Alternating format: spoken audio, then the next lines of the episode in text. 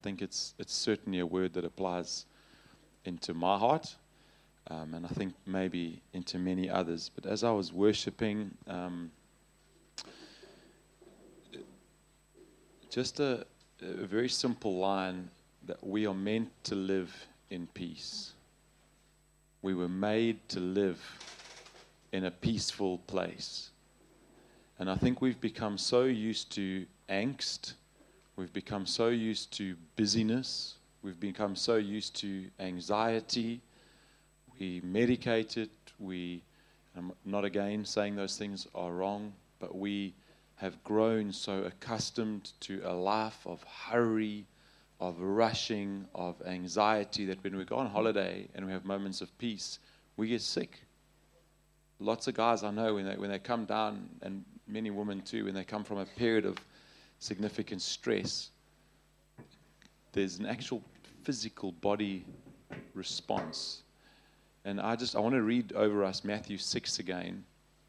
Um, Jesus' famous text, but I want to just remind us that what God has called us to never cannibalizes other things that He's called us to. So, for example, in my life, what God's called me to do as a pastor should never cannibalize my family that He's called me to lead. And when it does, it's not a problem with the Word of God, it's a problem with me.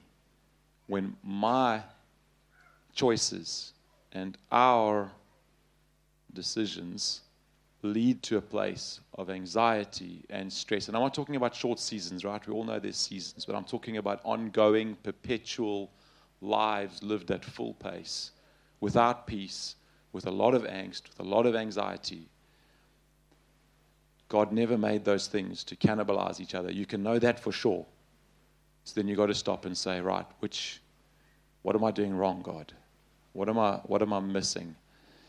Let me read this over us. Therefore, I tell you, do not be anxious about your life. This verse is like up there with the one that's like, don't sin.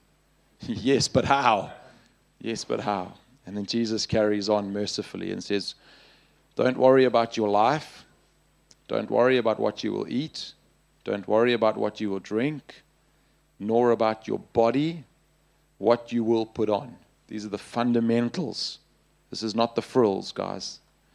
Is not life more than food and the body more than clothing? Now, this is the part I want you to listen. Look at the birds. Look at the birds of the air. They neither sow nor reap nor gather into barns, and yet your heavenly Father feeds them. Are you not of more value than they? One hope, anyone visiting this morning, can I ask you that? Are you not more valuable than that bird? I don't know if you heard that bird just chirping just now. Are you not more valuable to the Father? And which of you, by being anxious, can add a single hour to his span of life? And why are you anxious about clothing? Consider the lilies of the field, how they grow. They neither toil nor spin.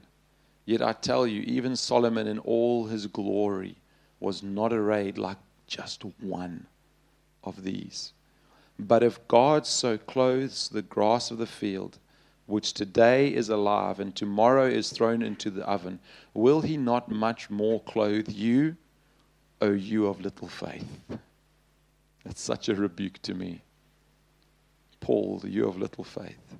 Therefore, do not be anxious, saying, what shall we eat? Or what shall we drink? Or what shall we wear? For the Gentiles seek after all these things, and your heavenly Father knows that you need them all. But seek first the kingdom of God and his righteousness, and all these things will be added to you. But seek first the kingdom of God. What does that mean? The purposes of God the ways of God, the things that God would have us pursue. Seek those things first. And that's not just church, guys. That's godly children. That's healthy homes. That's healthy work rhythms. That's saying no to your boss who's unreasonable. Seek first. That's the kingdom of God. Don't think mission trip to Sudan. Think my life. Seek first the kingdom of God, and all these things will be added to you. Therefore, do not be anxious about tomorrow, for tomorrow will be anxious for itself. How true is that? Sufficient for the day is its own troubles. And the, the prophetic sense that I have this morning is that I actually want to war over families. I want to war over you. I want to, I want to pray just now, and I'm going to ask just you to respond if this resonates with you. But, guys, I, I have a sense in my heart that we are going to lose the next generation. We're going to lose our children if we don't make adjustments to our lives. They will not follow Jesus if we do not disciple them. I'm not proclaiming that as some dreadful thing over us, right? Hear what, hear what I'm trying to say, not what I'm not saying. We need to stop husbands, fathers in the home, young men getting ready to get married. Maybe you'll never get married and you live your singleness glorifying God. Wonderful, all of those things. But we've got to stop and now begin to build in rhythms that are sustainable into our lives. We cannot expect children to grow up in homes with absent parents and to grow up loving us and loving Jesus. And so I feel like this morning I want to war. I want to actually intervene in our lives and say, please, please, can we take heed of the word of God? Can I pray for us? I want to say more. But Father, Lord, I'm the first this morning to pick my hand up and to say, I'm sorry, God.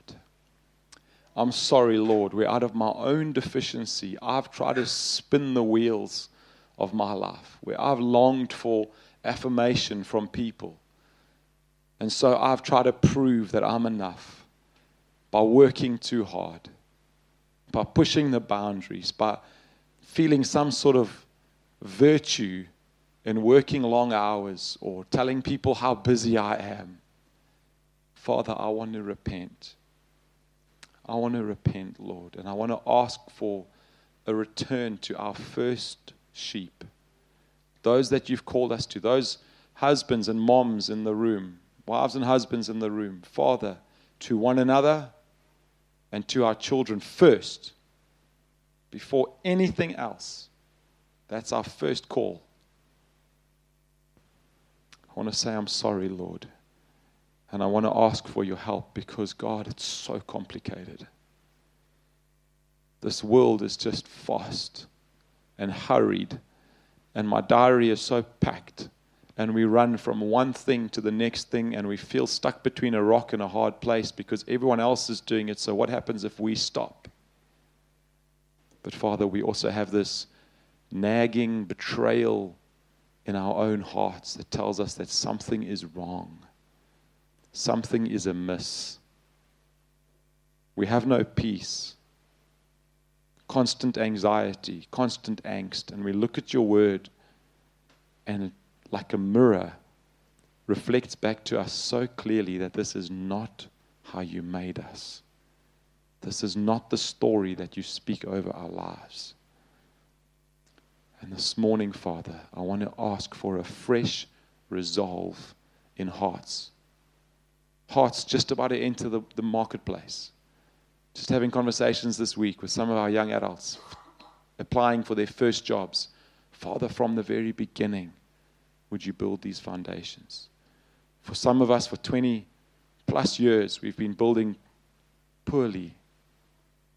We need so much help, Lord, to come and figure out how to change that. We commit to you again this morning, Lord. Come see our hearts. Come see our intentions and help us. We need you, Jesus.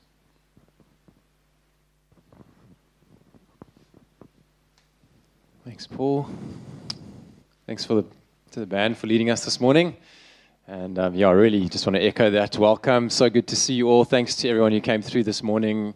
Um, yeah, it's just really great to be together. What a what a blessing and what a joy and what a privilege. Um, yeah, is there anyone still needing seats? There's a couple here up front in the scary row. Great.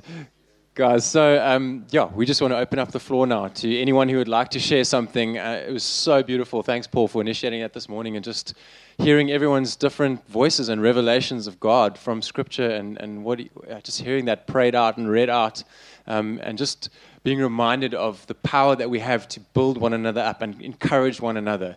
And just as we've been doing that series on the gifts, how all of these things are, are for the, the upbuilding and encouragement uh, of the body. So just be encouraged that you can bring something that can encourage someone else this morning. And as you share your testimony, people will be strengthened and blessed by it. Um, so, yeah, here's the mic. Come and share.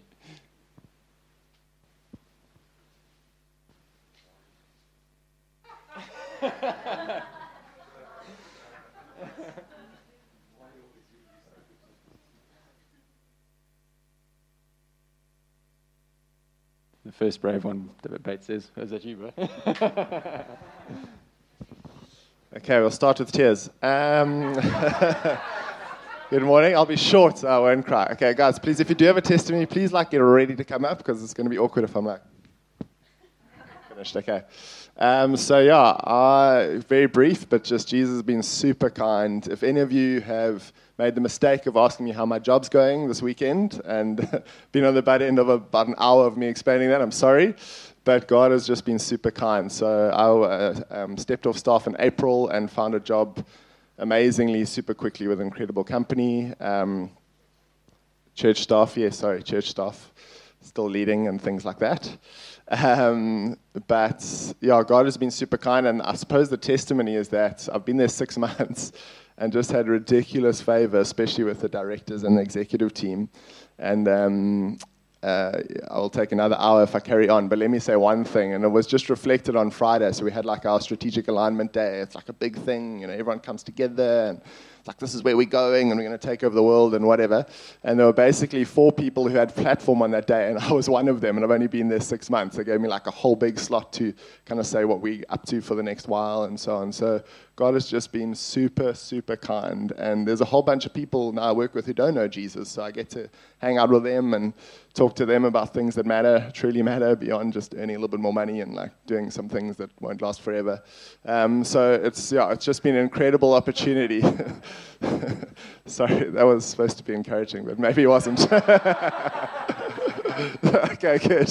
So if you work with people who don't know Jesus, it's awesome, guys. If you work on staff, everyone knows Jesus. It's like, you know, we've got to work hard to find opportunities to have conversations on church staff. But um, so that's just been amazing. God has been super, super kind and opened up a whole new skill set for me, which I just didn't really even know existed, and I really believe can be a great blessing to local churches. Um, know, I suppose across our whole advanced movement, etc. So God has been kind, and I just want to praise Him for that. And yeah, looking forward to what future work looks like. So, who's next? Told you to get ready. Can't be my wife. No, you can't go next. oh, you can. Okay. can be your wife. Um, my voice is, is gone a bit, so excuse my voice. Um, but it was funny because Bates and I were talking about what testimonies we could share, and I was like, what, like, can we just share all of them? How many can we not share? Um, so, yeah, there's a lot to share. But um, this little person here is a little miracle, which we're grateful for. Um, and then I've just come out of uh, 14 days in, in, hospital, which could have ended very badly. I had a, um, a gallbladder surgery go very wrong um, and had a feeding tube and drains and drips and um, you know, lots of stuff. So that put a lot of pressure on us. But um, just in that, reminded again that in the valleys, I hear God the most clear. Um, and I'm actually super grateful for it. So I've learned to not hate the trials, but actually be quite, um, yeah, just concentrating on hearing God's voice. Um, and then another funny story Oh, the, the testimony is that I'm, I'm here and I'm good. um, and then another really funny story. My sister um, is pregnant and um, she's having a little girl, and she's one of those people who won't tell me her baby's name until the baby's born. I don't like those people. Um, so she says, No, but we're not telling anyone. And I keep on saying, I'm not anyone, I'm your sister, you know? But anyway, she won't tell me. So I said to her, How am I supposed to pray for your baby by name? I can't pray for her by name if I don't know her name. And um, anyway, she's, she's literally having her baby like in a few days' time. So it's been nine months. Um, and I've, i just made up a name for this baby um, so that I could just pray for her by name. And it rhymes, the first name and the second name, it rhymes like a joke, you know. Um, and I took my sister for lunch for her birthday last week. And I was joking and I said to her, Well, I've just been praying for your baby. You know, this is her name. And uh, she almost choked on her food because that is actually her name. so, um, yeah, funny. I haven't even told Bates her name because my sister says, You can't tell anyone. Um, but so that is her name. So I was so encouraged, and she was encouraged because God's called her baby by name. Um, and I was encouraged because I was in a, a, time of actually just doubting what God had told us. Um, not doubting, but the devil's trying to make me doubt what God's told us about our, our daughter that we're going to adopt. Um, it's been a two year process. But um, just like being so encouraged that even when I think I'm making up a joke, God actually speaks. Um, and that's the most random name ever. Um, beautiful. Now that I think about it, it's beautiful. But um, when I was, I was, it was actually a joke. But it actually, actually is a beautiful name. Um, but he speaks whether we like are sitting down with a pen and paper or not. Um, so we've got to be just attentive to his voice.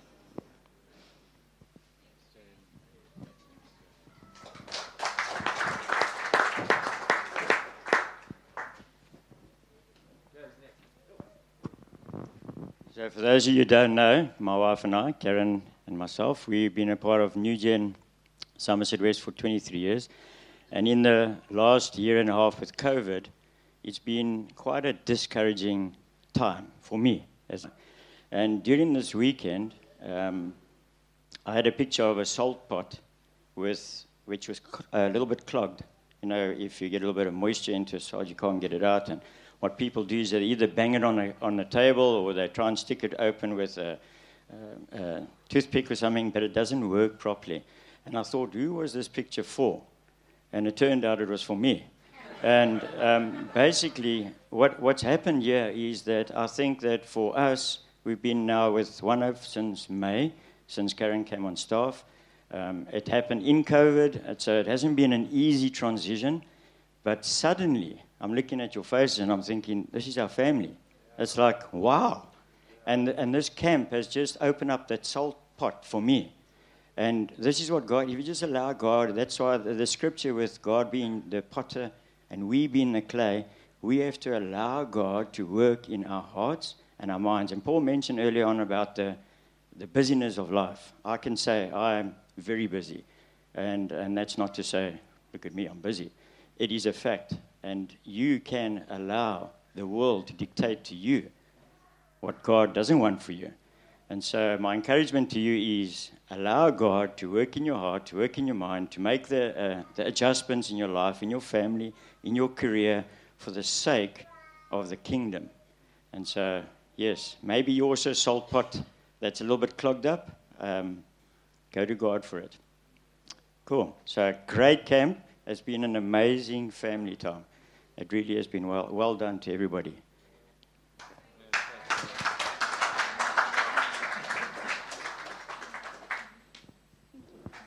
Hi. Um, so, you guys are probably going to hear this from me every year. Um, well, I, I, say that in hope and um, faith. Um, but a week ago, I celebrated four years seizure free.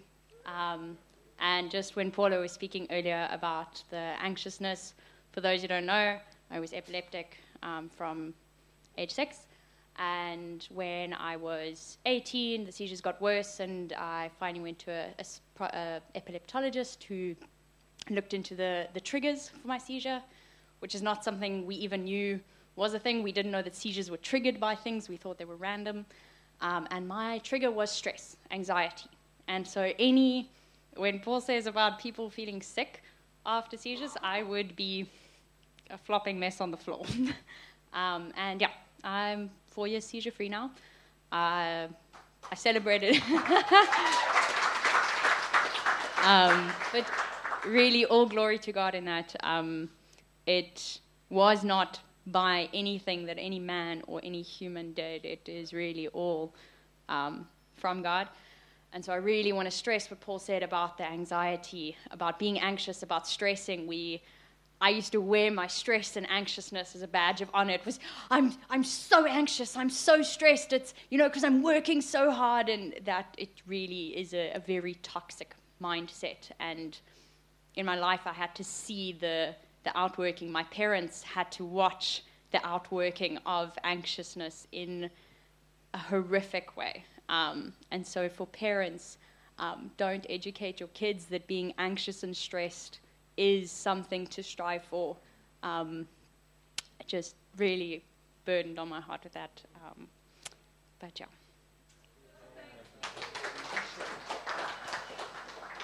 Oh, okay. Um, so, how the. Okay. Um, so, for those who couldn't hear Paul, he asked me just to share a bit on how I faced that. Um, a big part of it was uh, dealing with pride. Of um, a lot of my anxiousness came from my inability to ask people to help, um, to share burden. To I, I, kind of had this thing of you have to do it yourself or you haven't succeeded. Um, just growing up with that mindset, my parents don't. I love them dearly. My parents don't really ask people for help.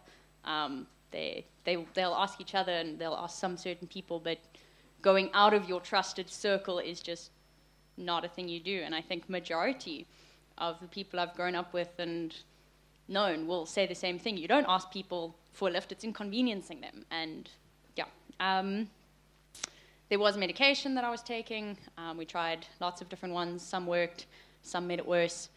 Um, but through that whole drama um, of trying all the different things, we did find something that was kind of working, but then every two months or so, I'd still have a seizure. And it came to a point where I, um, my last, so on the 16th of October in 2017, yeah, was the last seizure. And I had two that day, which was really uncommon for me. I normally would only have one in a day. I wouldn't have, so I had one in the morning, one in the evening, and that evening, it was raining, and I was angry with God. I was kind of like, you say that you want to give me peace, and yet you give me this, and I, I was blaming him, and I was, I kind of just threw all of his promises in his face, and I said, why do you promise these things and you don't follow through on them? And I had this thing of, because you don't trust me. You actually don't believe that I'm going to do that anyway, so why should I? Um, and it was this kind of moment of, ooh, you know, I don't. I say that I want God's peace, but I, I don't actually believe that He would come and bring me His peace. I, I don't, I don't show that authentic, like I'm struggling to those around me. Um, I don't trust that anyone else would help me, and it, yeah, I'm just reiterating the same thing. Um, but it was a moment of finally being on my knees in my lowest low of disappointment, my butt after seizures, your body is sore, your brain is sore, you're confused, you're disappointed, you're angry, you're sad, you're. It's horrible. Um, and I just kind of said, fine. I trust you.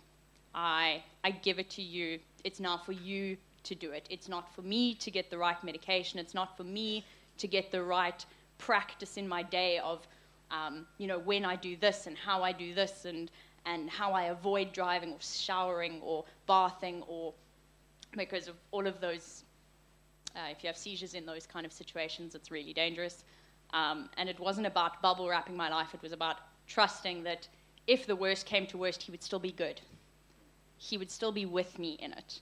If I, yeah, and it was that kind of mindset going through my life, and it's especially in the past year when horrible things have happened, and I've had this fear of, you know, the worst case scenario, I've had to just rest in the fact that if my worst case scenario happens, God is still there in it.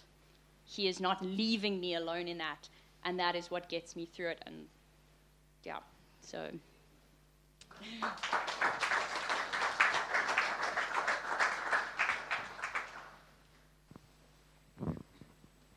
Is wrong?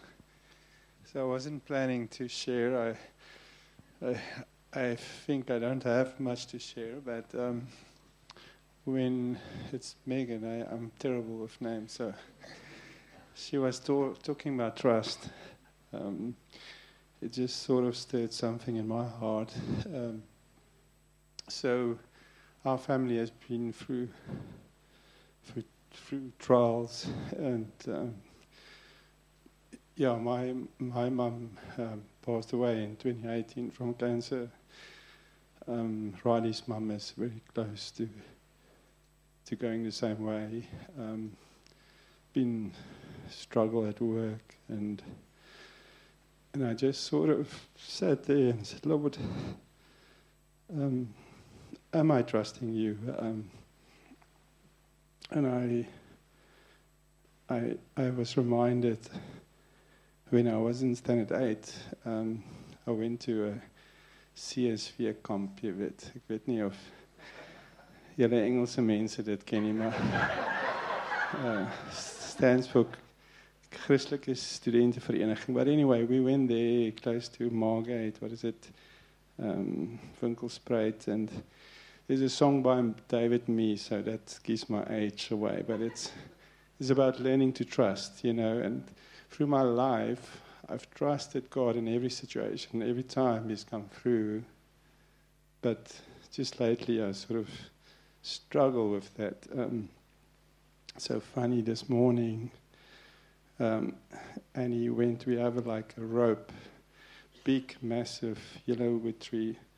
Probably why we bought that place. That's taking up all my effort, but um, and stress and all these things.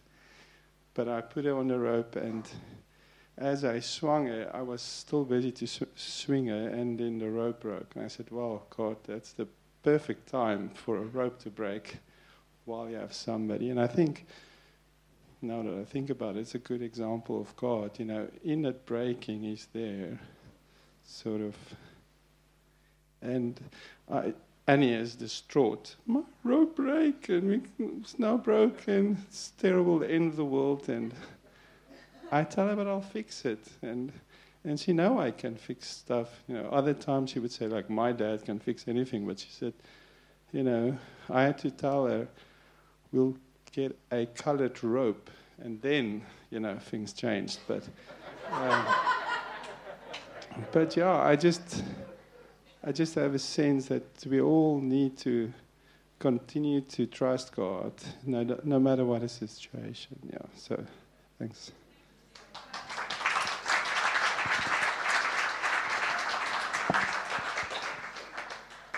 I might cry.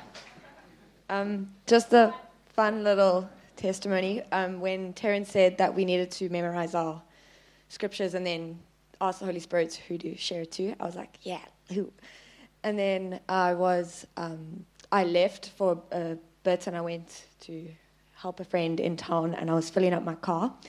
And then the Holy Spirit was like, you can tell your verse to the car guard or the um, guy helping me. And I was like, mm And it was so awkward. We were just kind of not really speaking to each other, just and then I was like, I can't make a conversation. And then he started, he's like, oh, CX, I'm from Knysna. And I was like, oh, I'm from Plett.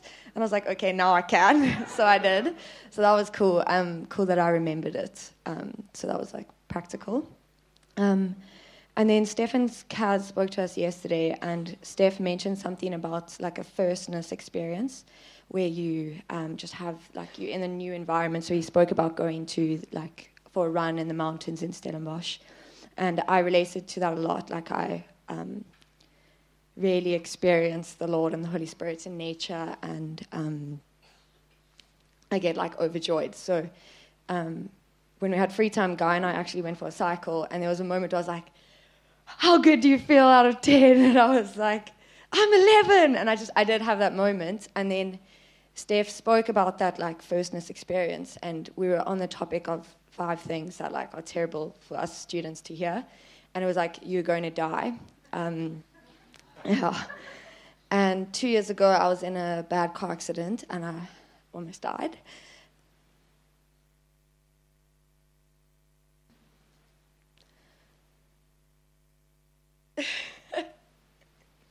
and there was just something that he said that like my spirit needed to hear, and I can't exp- I can't remember the words, but like what he said just like touched my spirit. It was like such a healing from the Lord about death, um, and I've been working through it this year. It's like almost I've had like PTSD, so it was really cool, and like I wish I could remember. I wish I could bring it into my cognition of what he said, but it was around that firstness experience and how um, these little moments that we have on earth, they're just giving us a taste of like eternity, and it was just really healing. So it's been cool.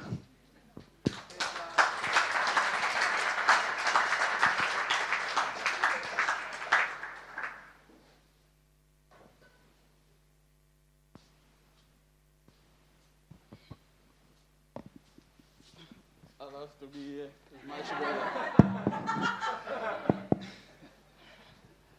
my name is Silva.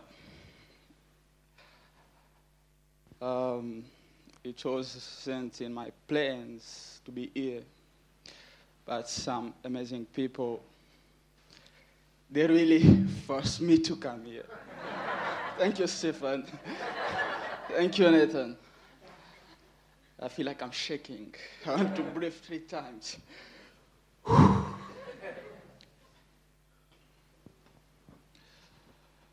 For me to be here, it wasn't in my plans.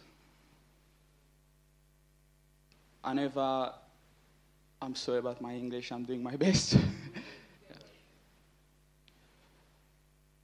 It wasn't in my plan to be in Stellenbosch.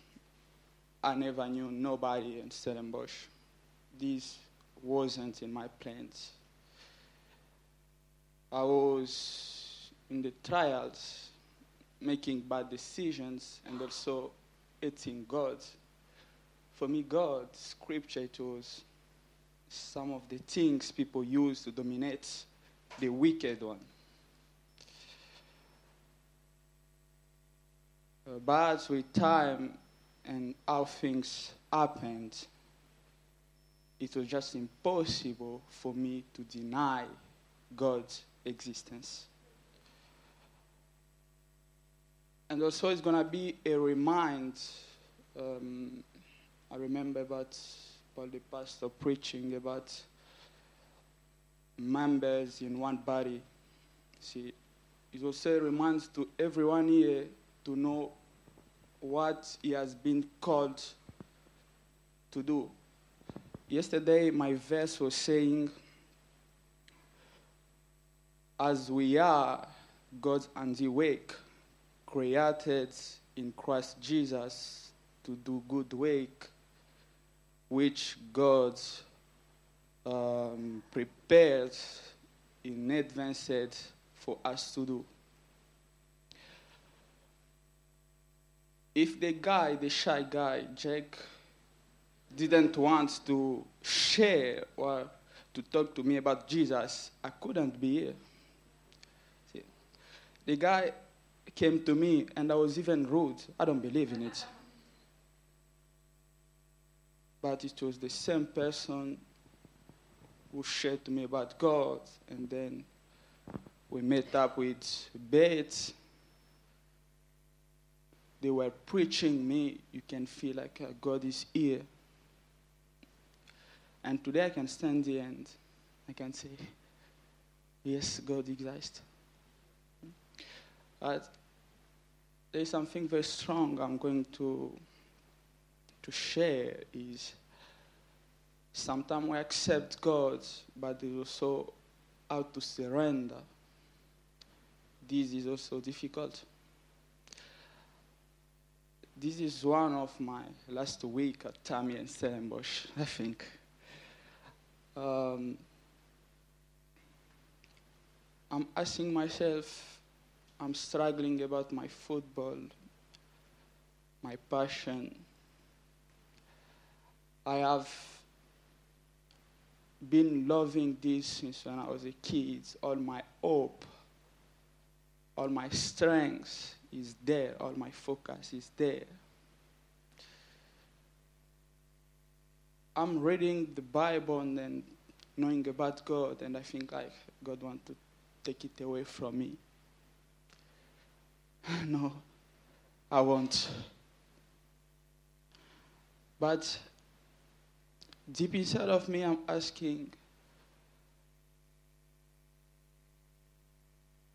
if I'm building my house myself, what is the importance of that house if there is no God? I have the idea, I don't know how to express it in English. I'm just trying, trying to do my best. But it's in Psalm 1 to 7. So I can do football, I can do my career, getting money, many things, but after that, where will I go? This is what is important, and it's also the goal of every Christian. What is the purpose of life? The purpose of life is not just your business is doing well or anything, but the purpose of life is to have a relationship with God because everything will pass one day. So,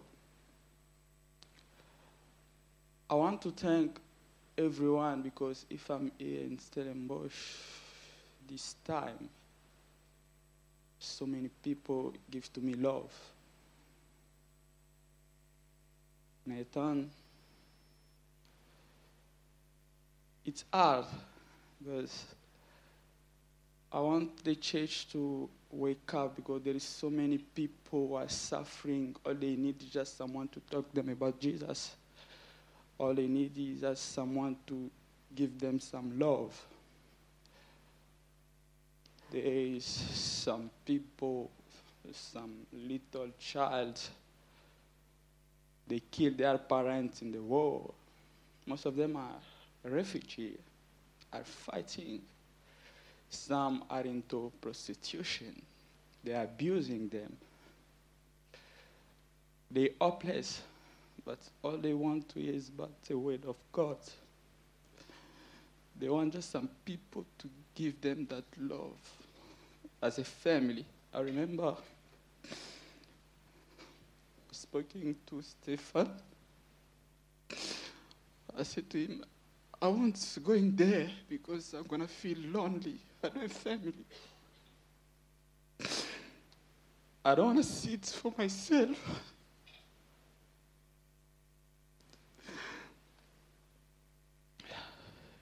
It's hard sometimes because there's many people are killing themselves because they want just some people to give to give them that love, to care about them. And just to hear that God loves you because they're very hopeless. So, if I found grace to God, I don't want it only for me, but for most of people. Yeah. So, if you have a gift of evangelize, just do it with your heart. Go work. Those people, they need you. We're suffering to sleep and close our eyes because we have been abusing. They abused us. Because nobody cares. But it's time for the church to stand and for everyone to do God's call, what He has been called for to do. Because many people need you. You understand the scripture, you understand what God says, but most of them, they don't know about God. They don't know. They never hear. Don't think they know just, ah, there is God. But they don't know nothing of His goodness, miracles, how He can transform people. They don't know. So, what is your part in it? We must love, do the job of God, to do very well his work. this is the church, is to walk in what we inherited from Jesus Christ. I want to thank you, everyone here, for his help. Nathan, Stefan, for your time you spend with me in my in this difficult moment. And please, the gift that God gave to you, do it with your heart and you don't have to stress or to be worried because those people need you. And if you don't do nothing, they will continue. They will go into drugs, prostitution, all the bad things possible. But please, as a church, stand for those people because we need you.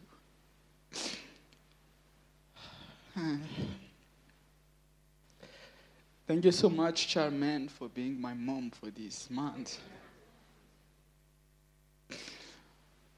I wasn't a very good kid. I'm still. I'm still stressing. Um, but I promise I love God. And thank you for the church and everyone.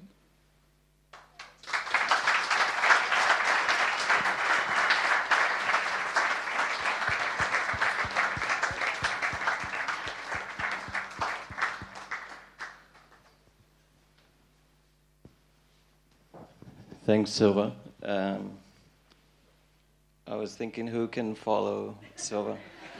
so, um, probably not the right person, but we've had a little bit of time to interact with Silva. Um, and yeah, I think it's just been amazing.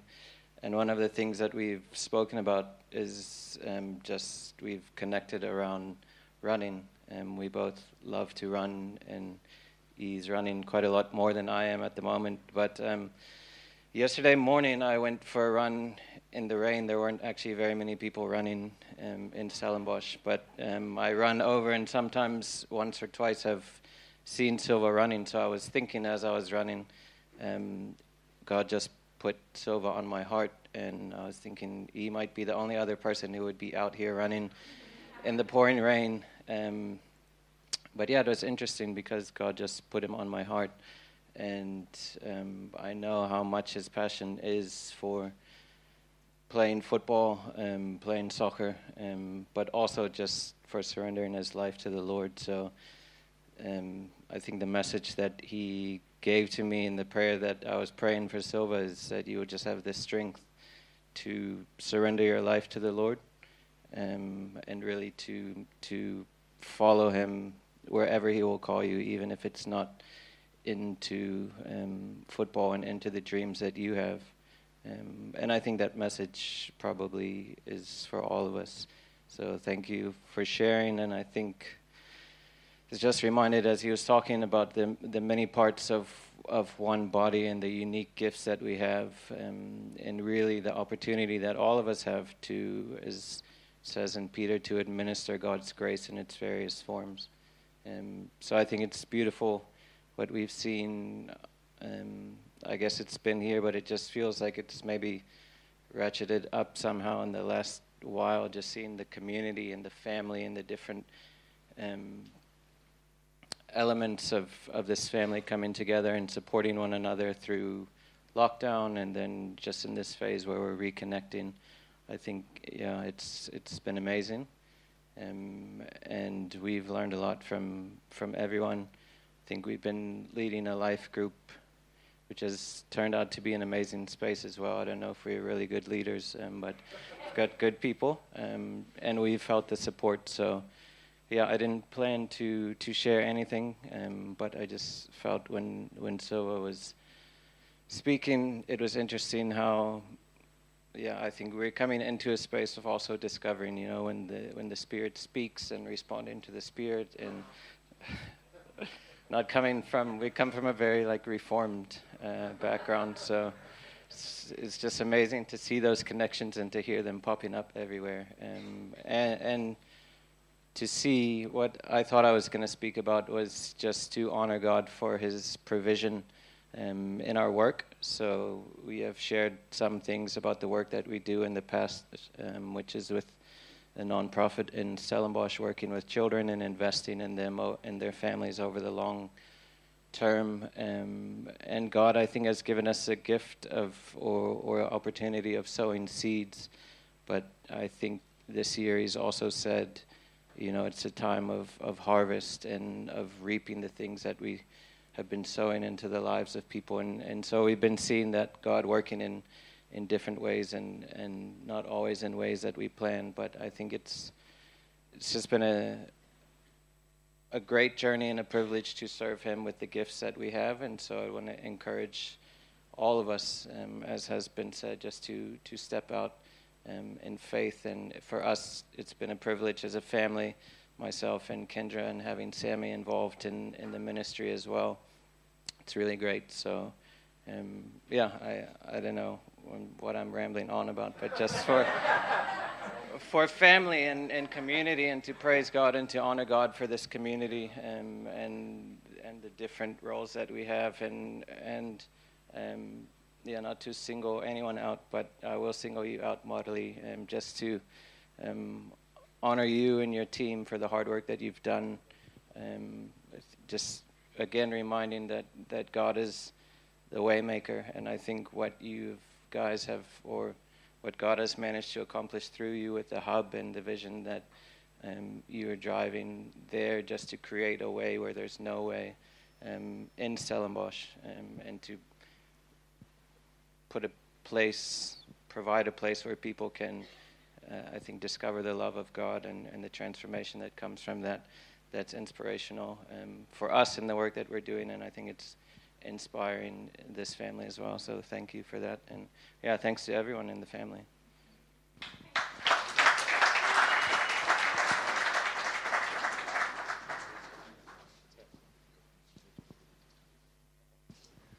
Maddie, last one from Maddie. then we're going to stop. Thanks, bro.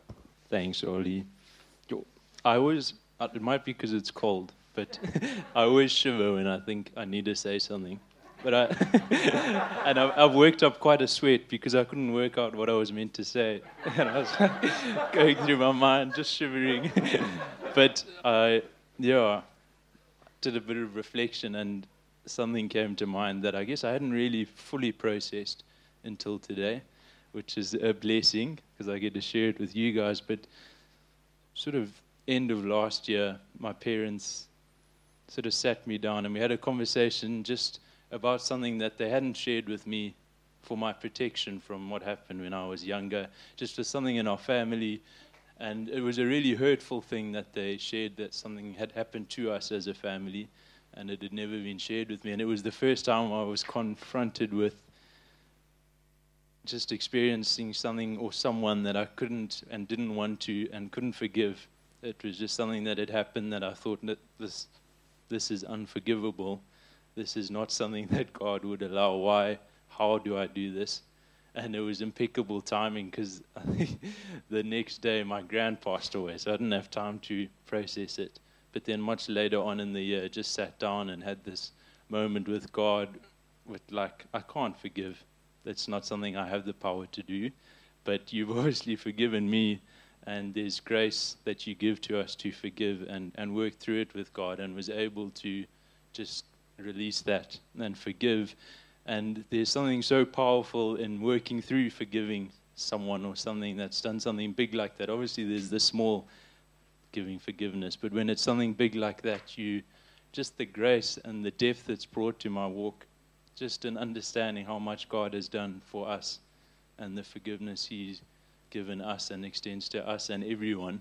So, just a, a, an encouragement that if you are struggling to forgive or there's something really big that you've been wrestling with, just ask God for that grace.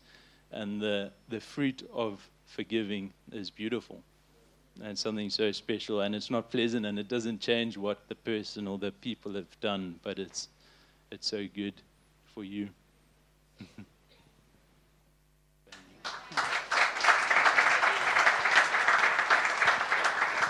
So we're going to have more testimonies next week, but I just want to log one thing. Isn't look around and just look how ordinary everyone looks, right? You all a very ordinary. We're all a very ordinary bunch. Isn't it just incredibly extraordinary when you see behind the scenes of people's lives and what people are carrying and what God is doing? I just want to remind us that God is at work in our communities. God is at work in hearts and minds and families, and it's I just couldn't not give praise to God today. But next week we're going to have another whole week of testimonies. So come prepared, come short, not like me, and let's do testimonies. Do you want to? Yes, we are doing baptisms. We do, should we do baptisms right now? Is, so let's do it. Um, where's Zander? Sandra, where's we're baptizing you? And absolutely beautiful moment.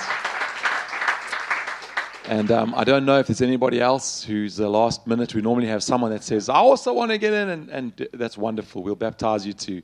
But it's just a beautiful moment.